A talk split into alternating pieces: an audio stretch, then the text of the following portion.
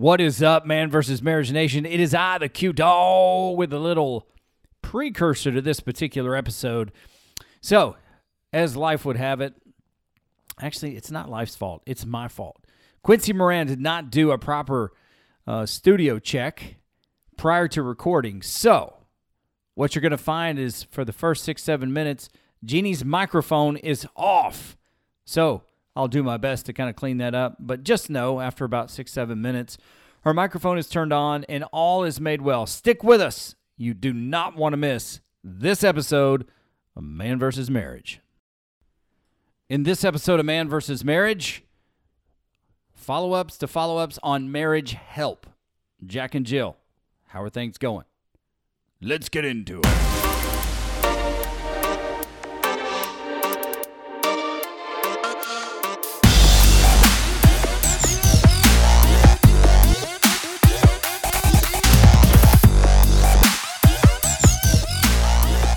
Welcome back to another episode of Man Versus Marriage. It is I, the Q, Diggity Dog, in the brand new Moran Family Studio. It's here, ladies and gentlemen. It's here. And all props to my lovely wife who has been working her tail off to get this this space set up. I'm very excited. Honey, welcome to the program. Hi, baby. Thank you for all the work you're doing. What do you think about this Moran Family Studio?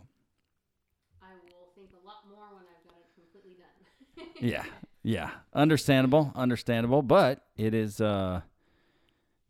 fantastic not to be recording in our bedroom anymore, which is really, really awesome. Yeah, we don't have to trip over the table in the middle of the night or anything set up so we can let it download. It's nice.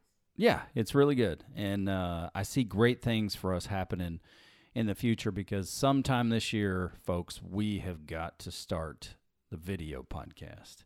And so kind of the way you're setting this up is going to give us a great backdrop because it's us. It's us back there. We decided on forever. Hey, before we get any farther into the podcast, Quincy at MVSMPodcast.com. Quincy, Quincy at MVSMPodcast.com. That is what is making this, I don't even know how many part series it's going to be. We're 3 shows into Jack and Jill and what's going on, and getting some feedback, and I'll tell you the downloads in this particular series are growing at a very, very fast rate. And I've titled them Marriage Help because who doesn't need it, no matter how great your marriage is? So be sure to email us with what you have. Obviously, this guy's name, him and his wife, their name is not Jack and Jill, but we give you that anonymity. So you can hear your story from the outside looking in. It just completely changes the landscape of what's going on in your life. So I'm gonna read some email responses today, and we're gonna talk through some of this because Jeannie and I both have been going back and forth with Jack regarding his situation, and things seem to be making a turn in the right direction. And it's very early on, so I caution you. I'll probably say this again. I caution you from being worried about results too fast. Yeah. It's taking you a decent amount of time to get where you are. So just rely on the process. You can't do too much at once when it comes to your relationship because then you're going to overwhelm your spouse, and you don't want to do that. And then it becomes too hard to maintain, and you want something that's going to be long term. Do a few things, do them great, and then continue to move along. I wish I could follow that in my life in general, but I tend to be a man with a whole lot of plans.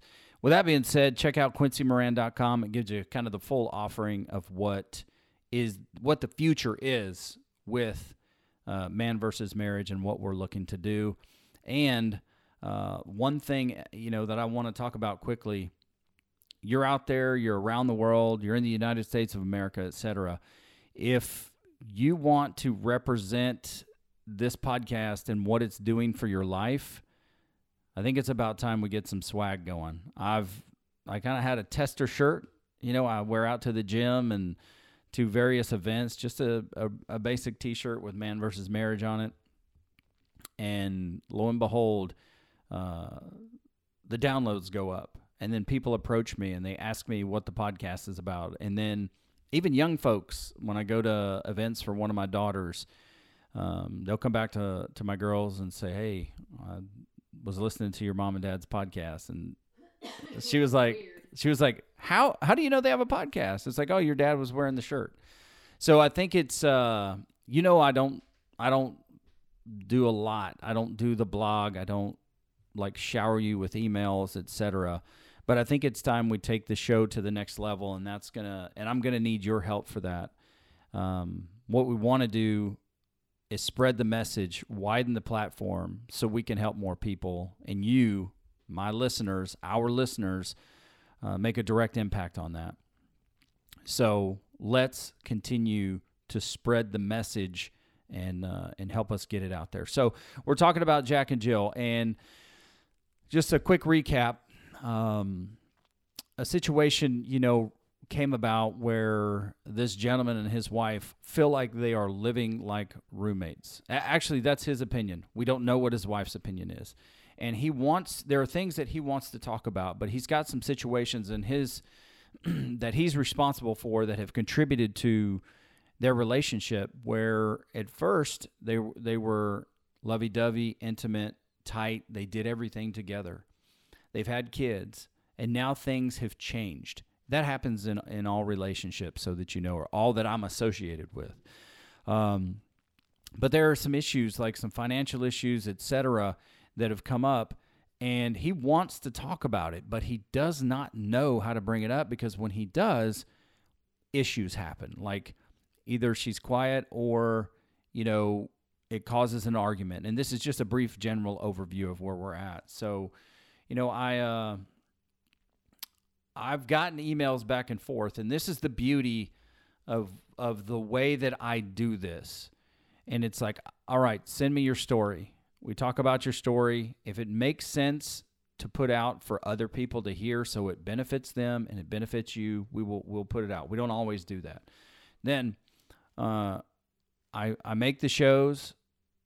Let you know I'm making the shows. I want you to listen to it. I want you to hear what this is about. Get an outside point of view. And Jeannie and I are not scripting this show at all.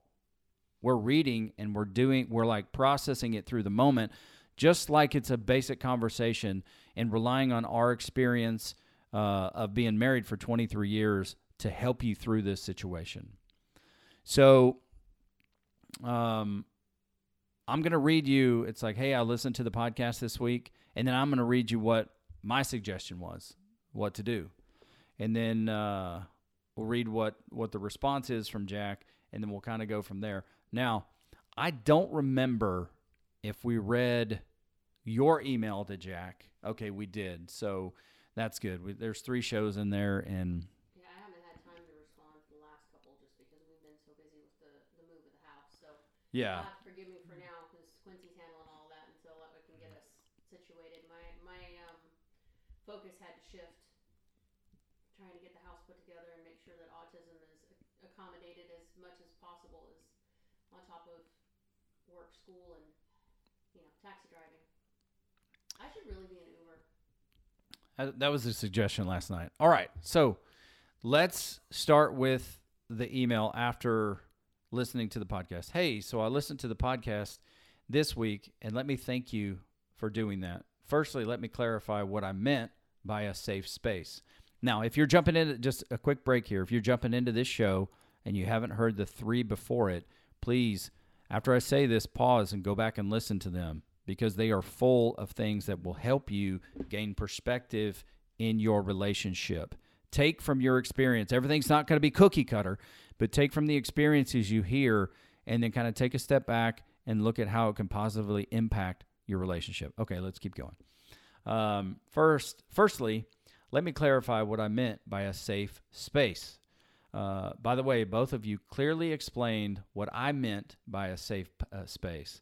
So a safe space for us is an environment whereby my wife feels comfortable expressing herself in her way that she chooses, and I should not be offended and get hurt. I should be listening attentively and fully understanding what is being said. Additionally, a safe space will be for me, a space where nothing said will hurt my feelings as I am offended very easily. And that can happen. That can happen. And I think I think there are layers to why we get offended so easily that we can kind of unravel those particular things, work through them, and learn how to thicken our skin. And I think this is my perspective. You can comment on your perspective, honey.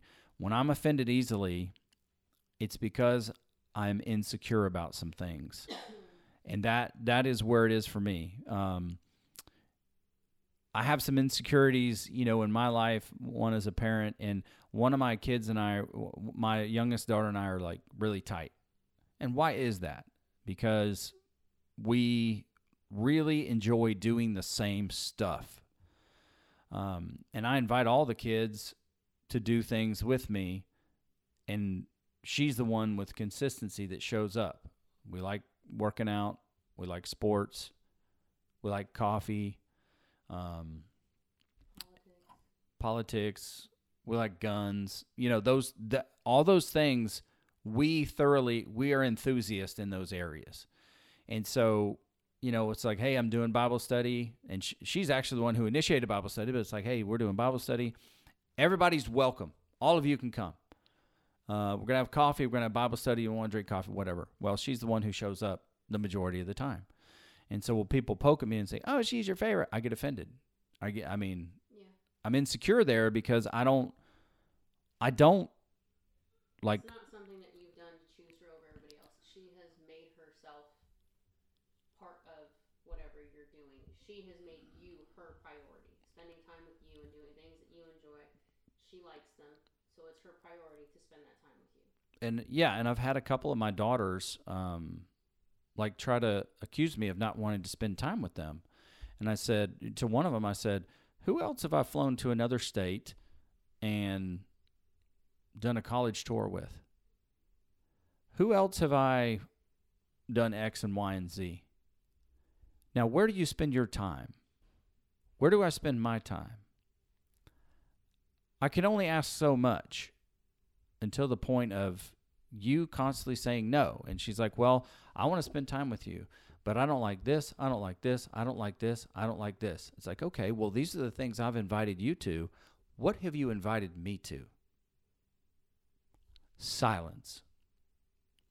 So it's not that one of my kids is my favorite over the other. And I tell each and every one of them they're my favorite because they are. What it is like, if I have to chase you down and beg you to spend time with me, it kind of means you don't want to, or you have other priorities, and that's fine. But don't put the onus back on me like I have to own that and you have no responsibility in it.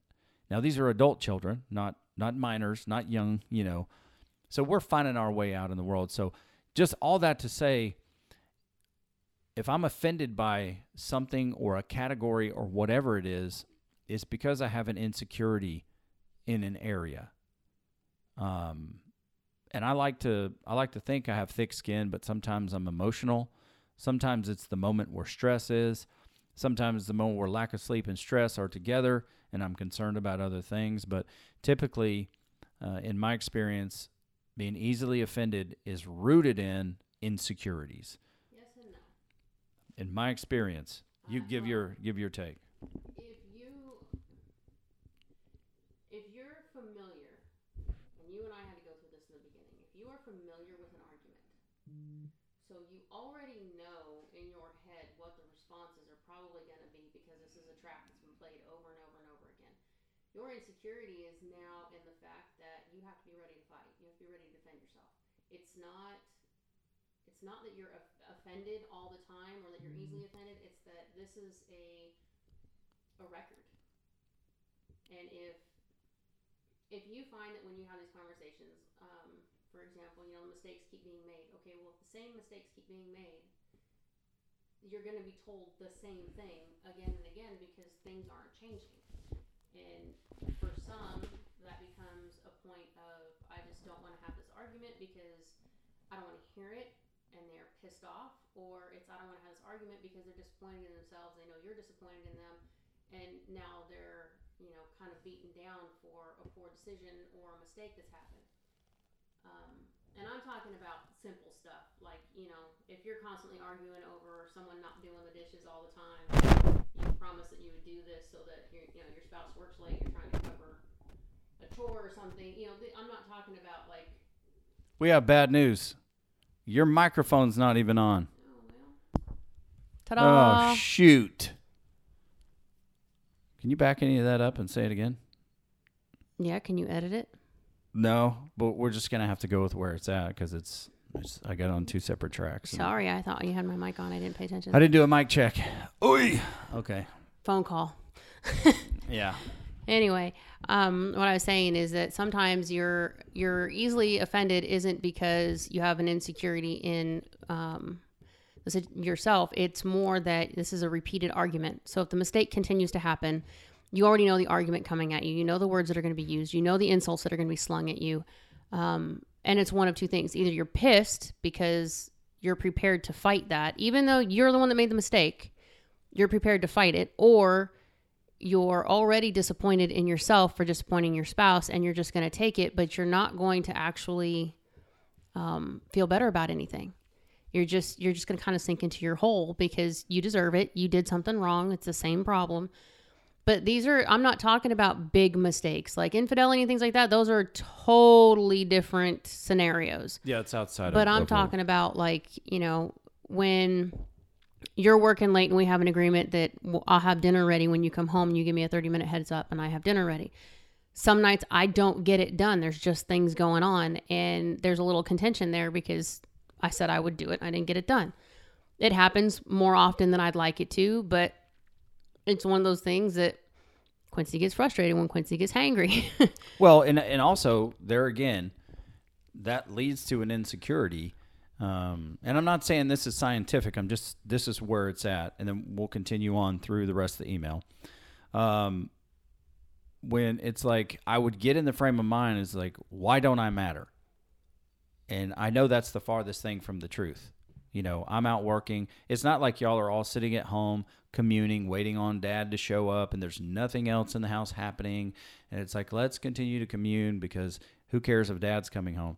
No, that's it. That was an insecurity and a place of butthurtedness that I would reside because I'd automatically go back to that feeling of, well, crap, man, nobody cares about me. Nobody even thought of me when it comes time for supper. And that's not true. Y'all were distracted or there was too much going on. So that's the other side of this is when somebody is telling you how they feel and they're frustrated, you tend to think, I'm responsible for all of your problems. Everything you're complaining about is my fault. Well, and then it makes it difficult because I'll use our situation as an example. Years ago, I did all of our money stuff. And I struggled with doing our money stuff because you and I have a different perspective on how to handle money. And it was very, very difficult because we were constantly in contention for me to say, I need help. Because anytime you would say, well, I'll just take over and I'll do the finances, I would get pissed because it made me feel like I'm just too stupid to do this. And it would frustrate me because I couldn't get a handle on things. But then at the same time, it's an area that I struggle with. I am not good with, look, I lived in a house where we learned you borrow from Peter to pay Paul, and then you go back to Peter next week, you give him a little bit of change, and then you go back to Paul and you do it all over again. My mom was of the mind of if there's a roof over your head and we got food on the table, everything else can be rotated as need be because that's where we lived for a while. Mm-hmm. So that's how I worked it. And then come to find out that didn't really work so well for us because we didn't always get that extra little something to pay back. One time came to pay the bills.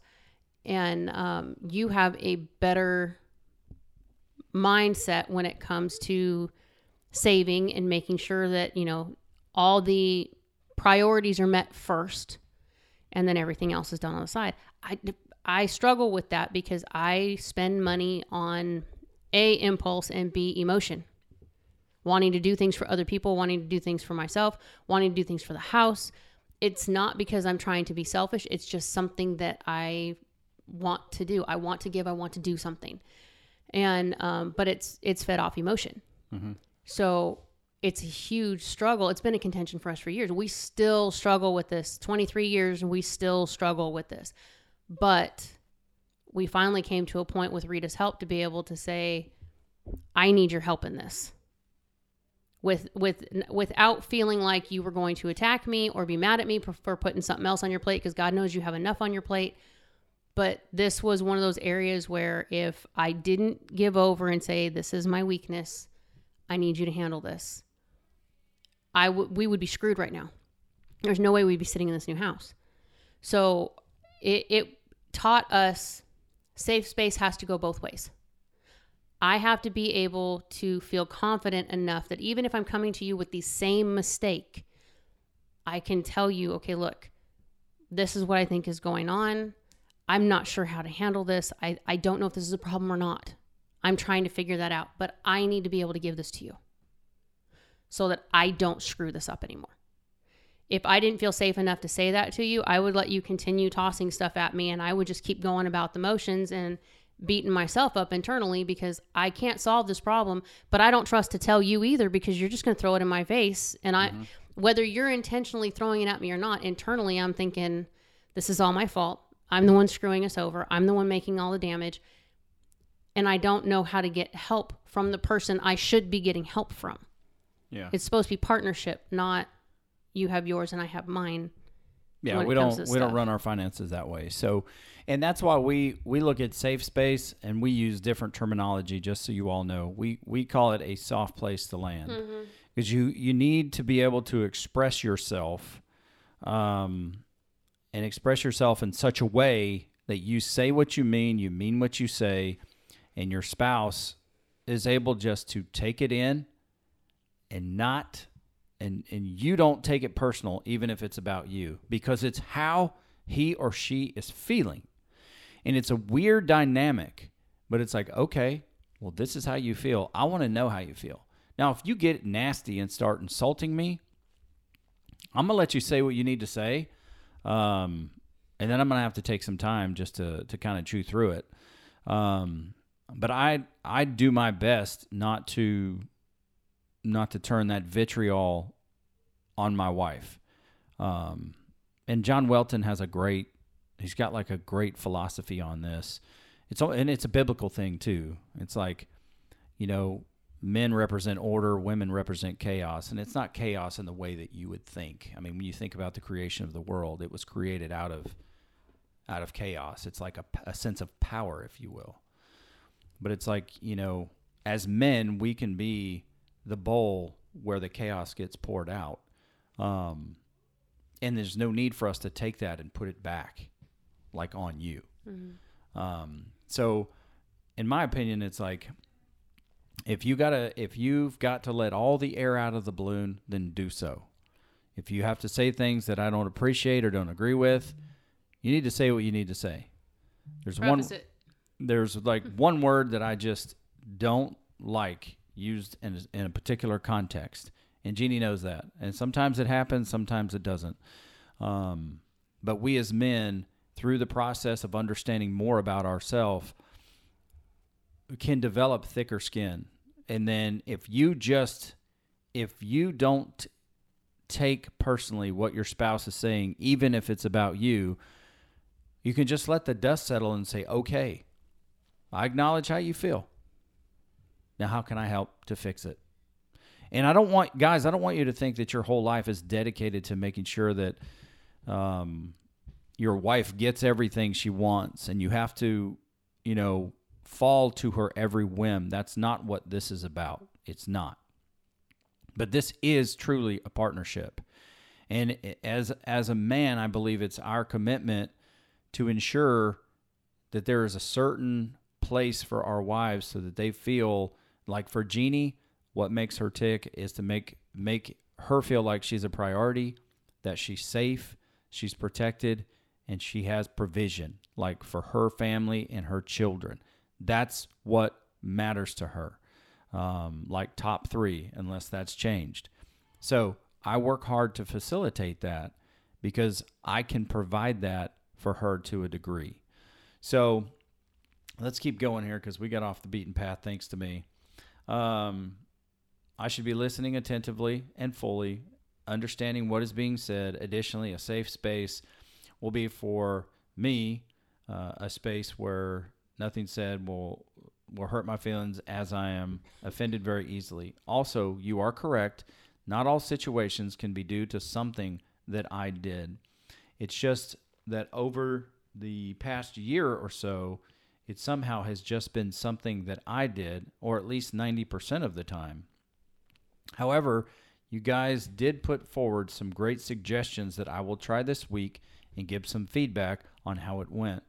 I also updated some of my comments below. Thank you again. I look forward to the upcoming episodes. And then I had said that Jack was probably not from the USA because he says cheers. He confirmed that. He's not from the USA, but still within the same hemisphere, which I think, what a good dude. What a good dude. Jack, you know who I'm talking to. Good dude, man. There's another listener out there that we kind of went back and forth on Instagram, a couple of days ago, and he was speaking that QDawG. He said, QDawG. We all got a kick out of that. It was so good. And so here's another email on the way back. Hey, so I had listened to the episode again. Now, I gave some advice here that I think is probably relevant, if I can find it in this email thread, because I want to make sure that, like, you understand this is dialogue.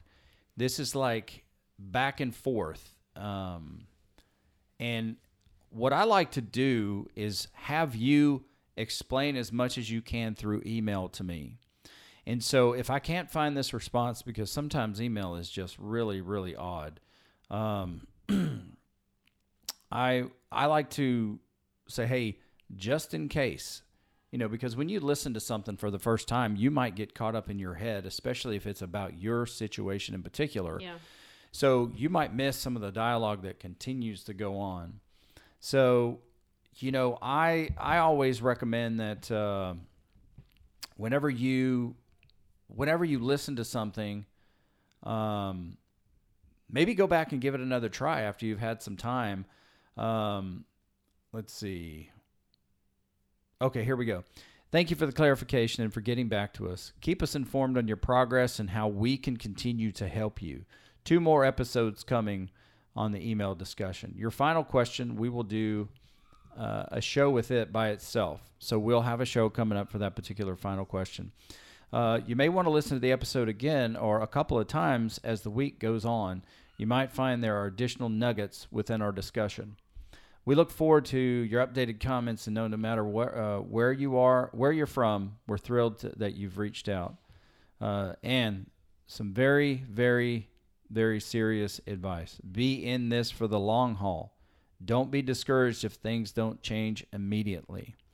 I'm the kind of guy that there are areas in my life where I can change immediately. It was hard for Jeannie to accept or understand that because there aren't many areas in her life that I'm aware of, unless she hasn't told me, where she changes something immediately. Oh, no. She takes time to process. It's more thought out. Microwave versus crock pot, and that scenario, big time. Yeah.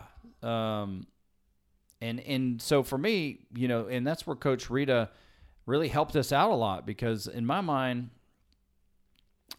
it's like, okay, if this makes sense, if this lines up, I'm changing. Not tomorrow. I'm just going to change now.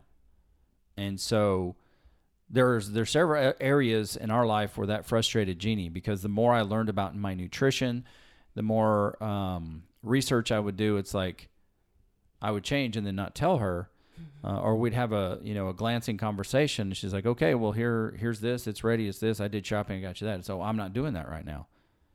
And she's like, WTF, pal. Last we talked, this was the case. It's like, yeah, but I did some more research. Well, you didn't close the loop and let me know. So this is what you have for now. And then financially, it's like, well, I guess this is what I have for now. And that's the way it's going to be.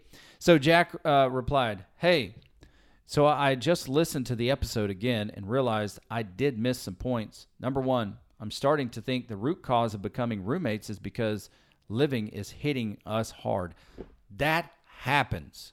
It happens, and it will creep up on you. It's like when I went from, 300 pounds to 380 pounds. This sounds crazy, but it crept up on me. I was distracted. I continued, with poor habits. I didn't identify the issues, and before you knew it, my clothes didn't fit. I was getting heavier. It was hard to breathe, etc. And then one day you kind of look at yourself and you go, what has happened to me? And that happens in your relationship because life gets distracting. With more responsibility on her job and now an S-load of issues and added responsibility to deal with from her family, not to mention we still have the kids. Also, additionally, my job that has now significantly decreased my time at home, as I was working from home before and now back to the office. This can build some resentment and be the cause of her being exhausted. How can one navigate through this, not to be roommates, and come out of the survival mode? Because I'm trying my best to be present when I can, but it seems not to be enough. Question. So his job is put him back out of the house. So does that mean he's not home to take care of the home now? And she's gone and he's gone. So things are... Okay, so... We kind of had to do this. It's a revamp situation, not because I'm not home, but because I'm handling not now, but for the last 20 years, I've handled 8 people at home on any given point of the day. I handle the school, I handle drop-offs and pickups, I handle the work, taking them back and forth. I handle any phone calls that come in, anything that needs to be done at the house. I have my own work I'm doing on the side at home, plus we have autism. So our situation is not the same. However, we did have to come to an agreement because Quincy works 12, 14-hour days. Some days more than that with his job. Currently, it's not that way, but right now he's gone out of the house at least 2-3 days a week. And when I mean gone, I mean like gone. He's out somewhere overnight and he doesn't come home for a day or two, depending on what week it is. So we've had to come up with a system of balancing out when the house needs to be taken care of. Because as much as we would like to say the house is clean every single day, it's not. It's not going to be. You are 2 adults working a job and raising children. This is not going to happen unless you hire somebody, which I don't know your situation. If you can, by all means, have at it. But we aren't in that situation. We have to do things ourselves. So... we had to come up with a rotation, and now it's like, okay, 1 day a week, which for us is either a Saturday or Sunday. It depends on everybody's work schedule. We try to make it work for everybody as best we can, but there's a 1 day a week called deep clean where everything gets done from top to bottom. The refrigerators, you name it, everything gets done, and it gets done as well as we can possibly get it. Now, it doesn't always work. We have teenagers, so it doesn't always get done per se. But during the week, it's kind of a maintenance thing. As long as the dishes keep getting done and the laundry is kept up and the living room is at least, you can sit in it and not feel like you're staring at somebody's pile of underwear on the couch. And there's no disasters in the bathroom because that happens at the Moran household. But it's not like everything has to be immaculate. You're going to have to come to an agreement there somewhere because it shouldn't land on her or you when you're both equally working outside the home. You're both equally raising 2 children. In our case, we're equally raising 8, but we weren't equally raising 8 because Quincy was working all the time. And he was working multiple jobs.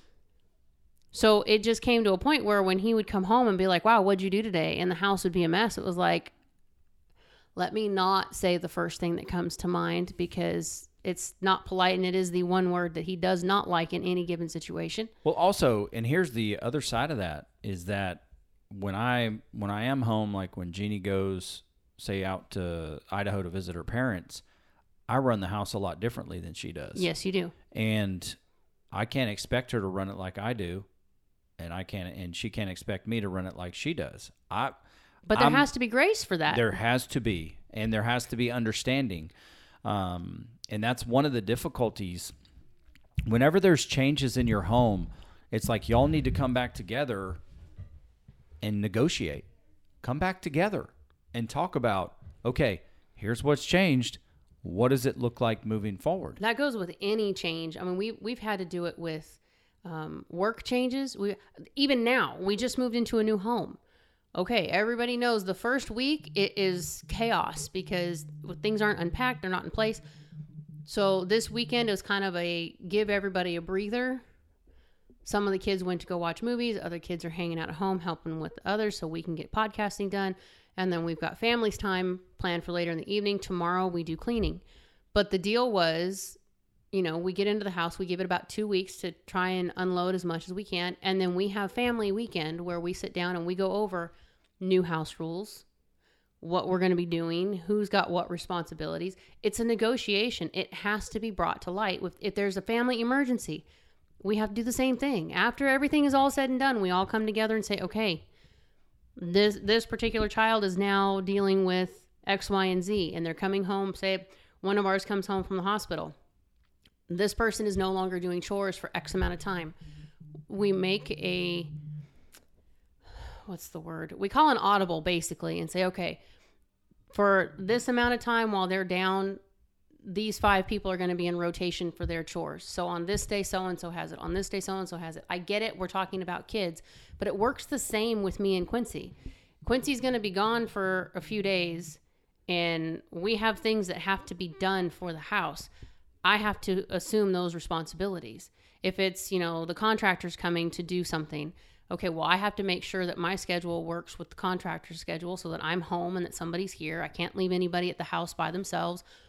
These are they're negotiations. This is the business of marriage and family. Mm-hmm. This is the coffee talk side of things that you have to sit down and say, okay, I know this is all happening. And honestly, the emotional side of it is completely separate and has to be a separate discussion, but it all goes together because the stress levels are way different. How you deal with stress, very different. Quincy can deal with stress and just kind of internalize it and look at a situation and go, okay, this is what needs to happen. A, B, and C needs to happen. And this is how we're doing it. I balance way too many things. And I start looking at, okay, but if we do it that way, like use today, our schedule was simple. We had 3 things on the docket. We got up this morning and all of a sudden we have 7 things on the docket. And it's like, whoa. I don't work that way. And you can ask him. I was butthurt this morning. I was not happy because things kept shifting. What were you getting ready to say? Things just shifted all of a sudden. And it was like, okay, you can't throw a wrench at me like that. You got to give me a minute to go through things. And he knows that about me. So he'll poke at me and certain buzzwords will tell me, you know, to calm my butt down, back off a little bit. But you have to make time to have what we call a coffee talk. These are business conversations. In that conversation, you can have a touch base. Quincy and I always touch base first. Where are you in this? Help me locate you because you seem like you are really stressed right now. And no matter what I do, I'm not able to help with that. So I need you to kind of tell me, what can I do? First, is there anything in this moment that I could do that would help you relax a little bit so that we can get through this conversation a little bit easier?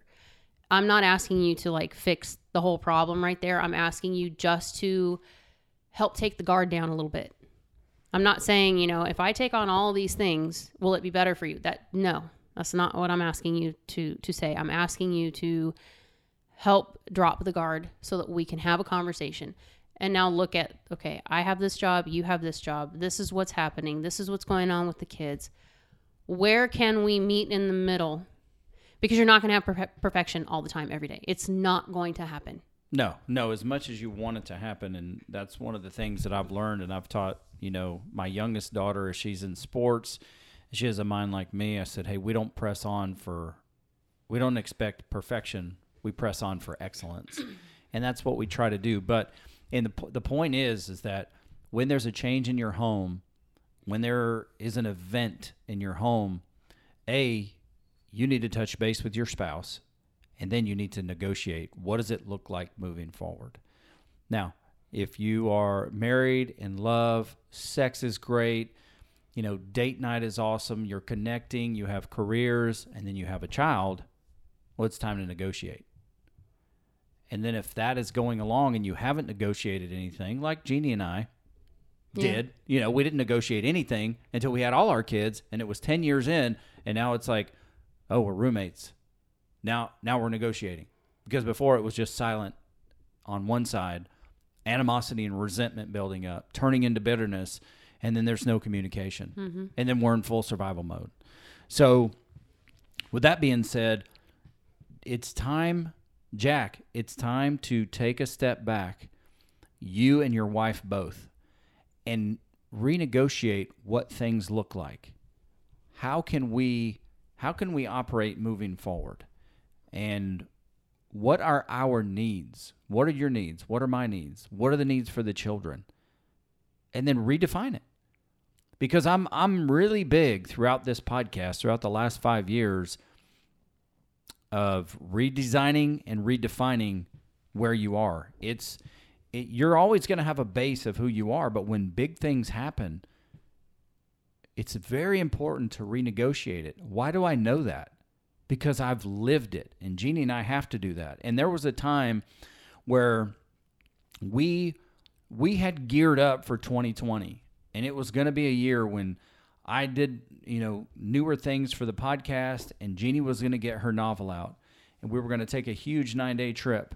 And after this 9-day trip, it was going to be no excuses. I watched this Kevin Hart 6-part series on Netflix. It showed me what discipline, dedication, and hard work and building a team, what it can do. He is wildly successful, and it ain't on accident, and it ain't just because he's funny. It's about his work ethic.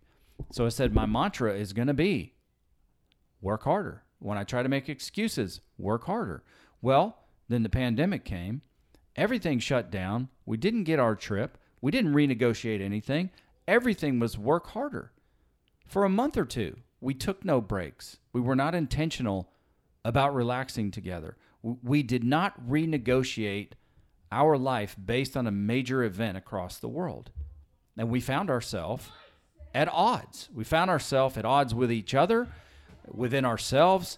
It was really, really difficult. And I had to take a step back and go, dang, dude, everything changed. And you didn't make an adjustment. You didn't make an adjustment to bring your family together and to renegotiate. And that's as recent as 2020. So there's times where you have to renegotiate what it is you're doing based on things that change within your life. You have to download. You have to check in and say, hey, where are you on this? You also have to look at, sometimes you're going to have to make a sacrifice. It's not forever. It's just for now. Those are key words for me and Quincy. I mean, right down to putting the furniture in the living room and trying to keep me from spinning my head. This is not forever. This is just for now. Just to get everything in. You know, sometimes it's, we couldn't do date nights for a while. And it was to soothe me mostly was, it's not forever. It's just for now. But what we will do is we will make this night, this week, or each week, we will take from 6:30 or 7 o'clock at night until bedtime. We tell the kids, this is our time. We're going to go watch a movie. We're going to go hang out in our room. We're going to go whatever we were going to do. But we had to renegotiate that because we couldn't go anywhere. Right. Now, when it got to the point where we could go places again, we were able to start doing that slowly. But even then, we've had, when we first started doing this with Rita, well, our money was tight. Really tight. And Rita was like, but you have to make a date night. You have to make that sacrifice. So you have to make negotiations, even if it means taking $60 from your groceries to make a date night and go out to dinner. You don't necessarily have to spend money to go on a date. I know there are a lot of people who are like, well, there are cheap ways to have date night. Honest to goodness, Quincy and my best date nights are going on long drives in the car. Just to go check out someplace we've never been, get out of the car, go walk around and drive back. We do our best conversations in the car without the kids, just going. because there's no one else there. There's nothing. We laugh our asses off most of the time. Yeah. You know, we have the hard conversations because where are you going to go? You're in a car. You can't run away from the conversation, even if you wanted to. And it's just kind of, you know, there's a lot of things and scenery changes where you have a break to go, ooh, distraction. Look at that. That looks pretty cool. Why don't we go stop over there? There's so many ways to do it, but you have to be willing, because you're renegotiating. It's not a forever, it's a for now, but you have got to look at what can we sacrifice? Can the laundry sit for 2 more days? Do we have to have a set laundry schedule, or can we just let it sit until Sunday? You know, do we have to have everything to a T every single day, or can we just kind of, let's just get through this next 30 days and make these adjustments and go from there? It just depends on what each one of your priorities are. Mm-hmm. For me, it was, we had to have time. Even now, the last couple of weeks have been chaos, and he's been in and out of town, so we haven't really had time together at all. And I know we have a planned weekend coming, but it was kind of like last night. I was like, when's date night? You know, I was like, oh, well, we're going in another week or so. And I'm like, that's 2 weeks away. When's date night? I don't care where we go. I don't care what we do. We just need a couple of hours to go do something that is not house related, work related, money related. We just need to go be just us. Those are the things you need to cue in on, and those are the things that you need to renegotiate.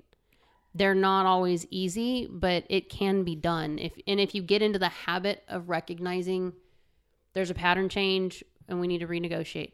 I mean, especially depending on the age of the kids. You've got young kids.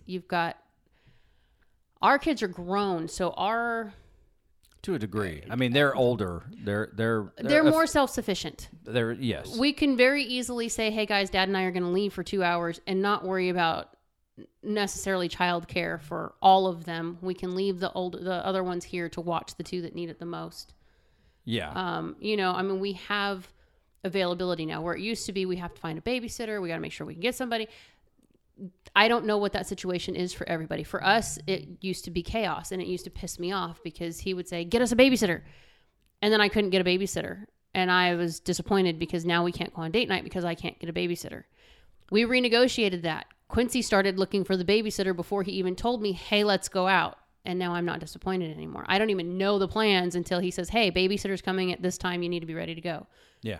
My whole mood switched in a heartbeat. It's like, I'm out. I'm out of here. Well, let me read this too, and we could go on forever and ever about this simply because we've had to do so many negotiations, so many renegotiations when it comes to it. I mean, you're always going to have a foundation of what your love and your marriage and your relationship is, but you've got to renegotiate things that are outside of your control. And, you know, a lot of these little sayings that Jeannie or I will say have been birthed inside of me because of the path that I've taken to like redefine my life and to live intentionally. So we say all these things. Someday, you know, I'll put them all together so that you can take and adapt what works for you when it comes to your mindset. It's not forever. It's just for now is something that I had to do when I was getting really disappointed about some things in my health, some things in my finances, and some things in my home. And it's like, there are times with, you know, the money situation where it's like, or, you know, my health or whatever. And it's like, don't get mad, just get better. And those are things that kind of help me readjust my attitude. Because for me, as happy and as joyful and as wonderful as I can make the environment, you better believe I can make it just as sour, and it don't take long. So I have to negotiate these things with myself. Now, there's times where there's right and wrong, but otherwise it's a fluid negotiation because everything's not going to be in your control. So here's my response. And I said, hey, great question. Kind of running back to, how do you, manage through the survival mode? Where to start can be daunting. Whew. Those are wise words, Quincy. Well, thank you very much. Keep it as simple as possible and build on the progress you've made. Don't let the moment overwhelm you. And that's kind of one of those things that's interesting. There's a guy at work who knows my nickname is QDawG, but he's like, I'm not going to call you QDawG because I don't see the dog. And it's like if you only knew, mm-hmm. if you only understood this, the dog is what keeps me at bay for your good, not for mine, because I know what I'm capable of. Mm-hmm. And it's like the dog is present when his child is dying on a trauma table. The dog is present when his kid's having multiple brain surgeries. The dog is present when he finds out that these two babysitters molested his children and he doesn't kill them in the moment. I know what role the dog plays in my life. Mm-hmm. So whether you want to call me the QDawG or not, it's more than that. Because it's like controlled, focused aggression. The dog comes out at the gym because that's a safe place unless somebody's trying to threaten my family. So the dog is where he needs to be. Mm-hmm. He's trained. He's an active, trained individual. So it just makes me laugh because emotionally, some people don't have control over themselves. When there's chaos or they're overwhelmed, they can't function. That's when the dog rises up in me mm-hmm. because chaos and confusion, it doesn't scare me. So it's like, I just thought that was really funny. And at some point I aim to tell this individual where the dog is. But that's fine. You stay where you need to be. But I say that because not allowing the moment to overwhelm you, no matter how intense it is a learned skill. It's not generally something you're made with. People will think that you don't have the right sense of urgency or that you're not responding based on their level of being frantic. But really, if you're able to remain cool in the midst of the fire and make the right choices, then the outcome is going to be a little bit closer to what you anticipate it being. Well, and people tend to cling to that too. I mean, in our chaos, I cling to that. When things are going haywire for us, it's very easy, especially when it comes to our children, for me to become emotionally overwhelmed and not necessarily see the whole situation. I'm focused on the child. I am not focused on the 101 things going on around. I am focused on one thing and one thing only. So my chaos is very focused to that situation. Whereas your strength and ability to function in all of that and to maintain or protect me is where I find comfort, because I can lose my shit and it's okay, because I can trust that Quincy will keep me from going outside my bounds, but he will also keep other people or other things from pushing down on me while I've got this going on. It is it's a strange dynamic for some people, but for us, it works very, very well, because I know there are maybe 3 people in this world that when things go haywire, I would trust to call, and I can trust them to snap me out of it in a heartbeat. Quincy's my first, always my first. And it's the simple, okay, I mean, take Gracie's situation in the last month. We haven't ridden with her in an ambulance in a really, really long time. And I'm here in Texas and you're on your way to Oklahoma, and I'm thinking, how am I going to do this by myself? This is new to us. We normally have a system in place. Call this person, they take care of the kids. Call this person, they take care of that. We don't have that here. And they're adults now, but they don't drive. We need to get them driving. But anyway, it's like, call Quincy. Immediately, without me even asking, he says, okay, I'm going to shut everything down. I'm coming home. Now, I know he's a few hours from me, but just knowing I didn't have to make that request, I didn't have to make that decision, it was done. This is what's happening. Okay, cool. I no longer worry about the 5 other people that I'm now, supposed to be taken care of. I can just focus on the one thing. It makes a huge difference if you can find that balance in your marriage and be able to trust. Quincy has things that go on too when he gets that way, and I'm the grounding point. Mm-hmm. When a situation comes up outside the home and Quincy's like, I have all these irons in the fire. I've got all these different things going on. And what happens is generally you start coming down on yourself mm-hmm. because you're trying to figure your way out of a situation without burning everything in your midst.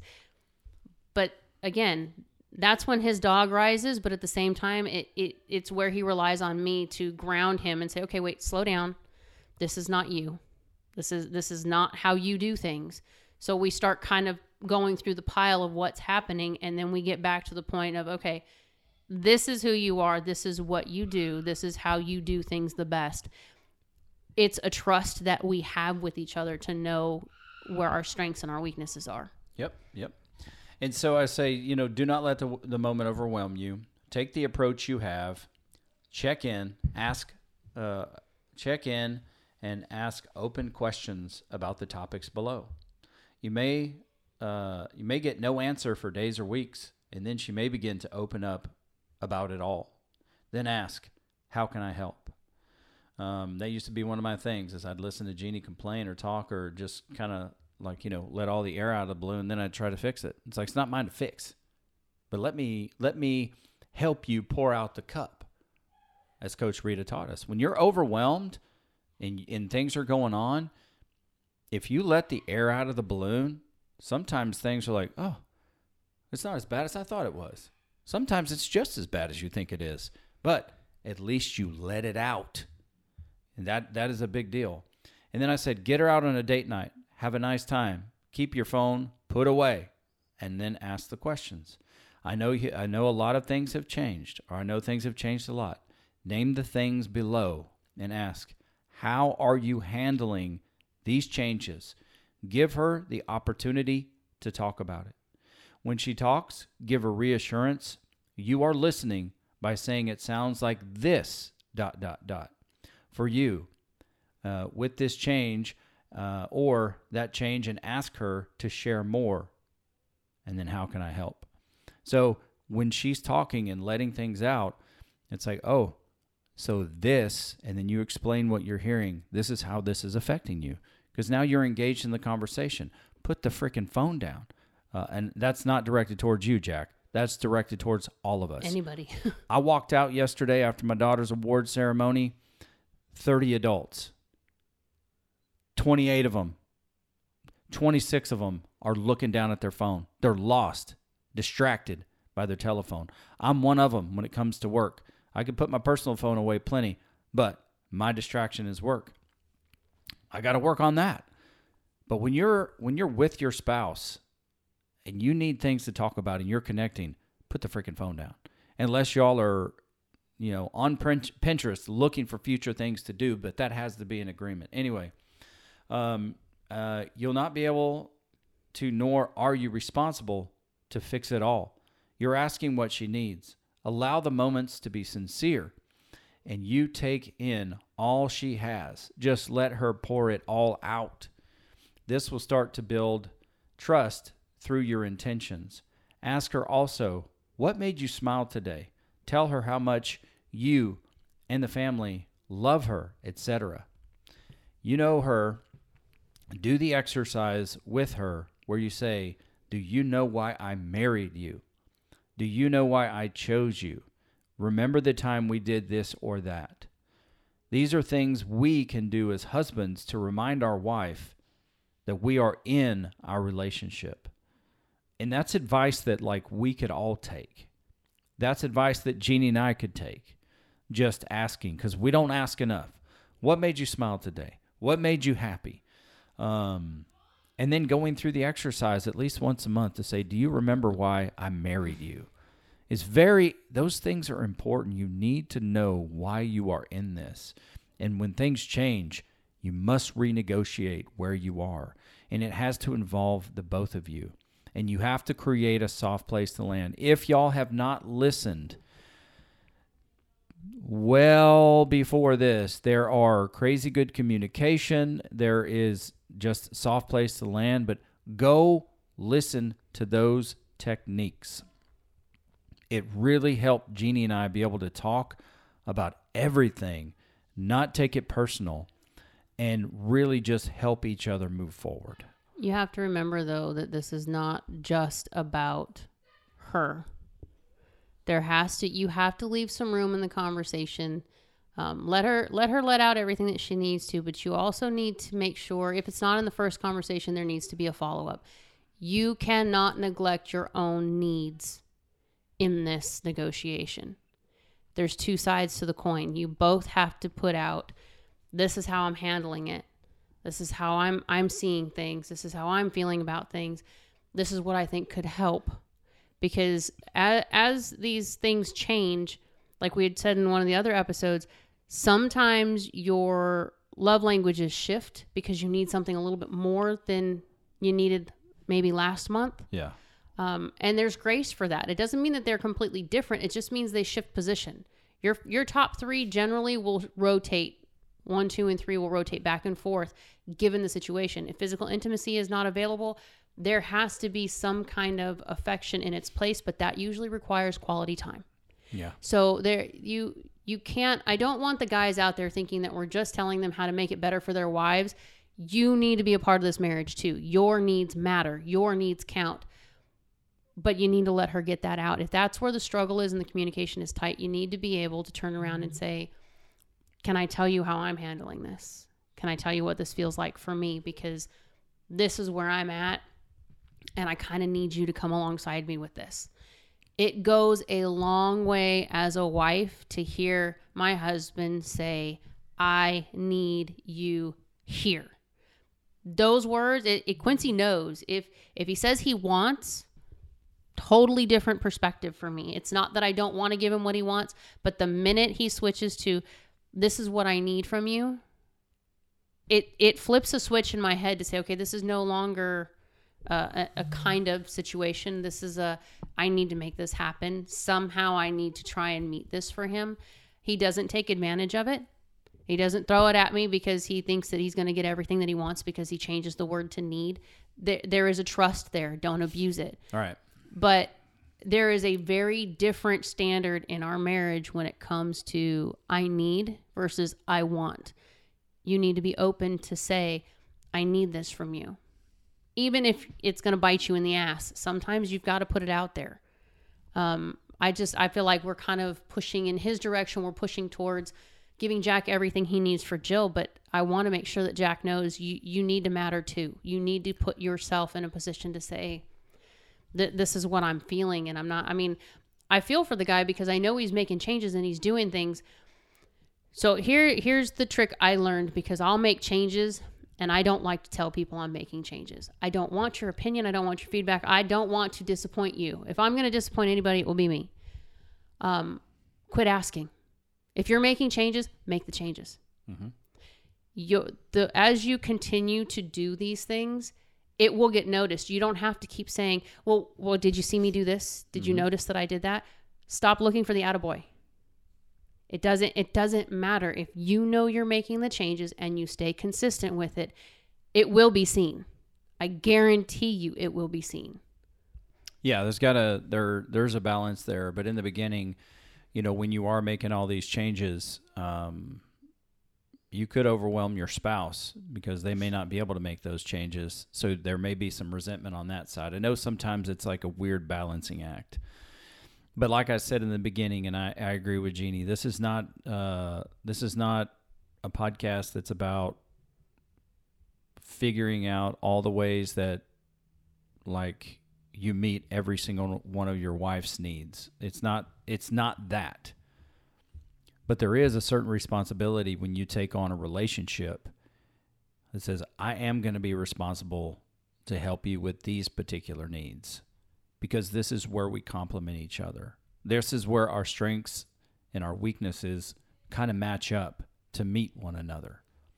And so I do take those responsibilities with intention. I want to make sure that us as guys know that we're kind of built to handle the heavy load, because our wives are built more emotionally than men are. I mean, that is just the way that nurturing. That's the way it is. It comes from that foundation of being nurturing human beings. So I'm not saying that you should, take a ton of abuse or whatever it is. I'm not trying to say that, but you should fashion yourself in such a way where your masculinity is not challenged, because your wife needs to unload everything that's in her heart and on her shoulders. Even if it gets nasty in the beginning, let all the air out of the balloon, and then we can figure out how to move forward in this. And then if there are things that you need to say that are above and beyond, that are sharp and hurtful, etc., maybe find a guy friend that you can talk it out with first, so you guys can kind of counsel with one another, and then you can take it back and discuss it with your wife, because we don't want to break our wives emotionally. And that can happen. That can really happen. And so with that being said, we're going to cut it right here. We've got to close this particular episode down. I'll put a disclaimer on the front of this, so you know now. Microphone was screwed up. Didn't do the check like I should have, because I was distracted by a phone call. But I am so thankful that you're listening, each and every one of you around the world, in my own homeland of the USA. I thank God for each and every one of y'all listening. And if we can help you, it's Quincy@MVSMPodcast.com. It's quincymoran.com. Sign up there for your email if you want to be a part of this. Spread the show. You want some swag, give me an email. And for now, she is Jeannie Moran. I'm Quincy Moran. And this is Man Versus Marriage, the podcast.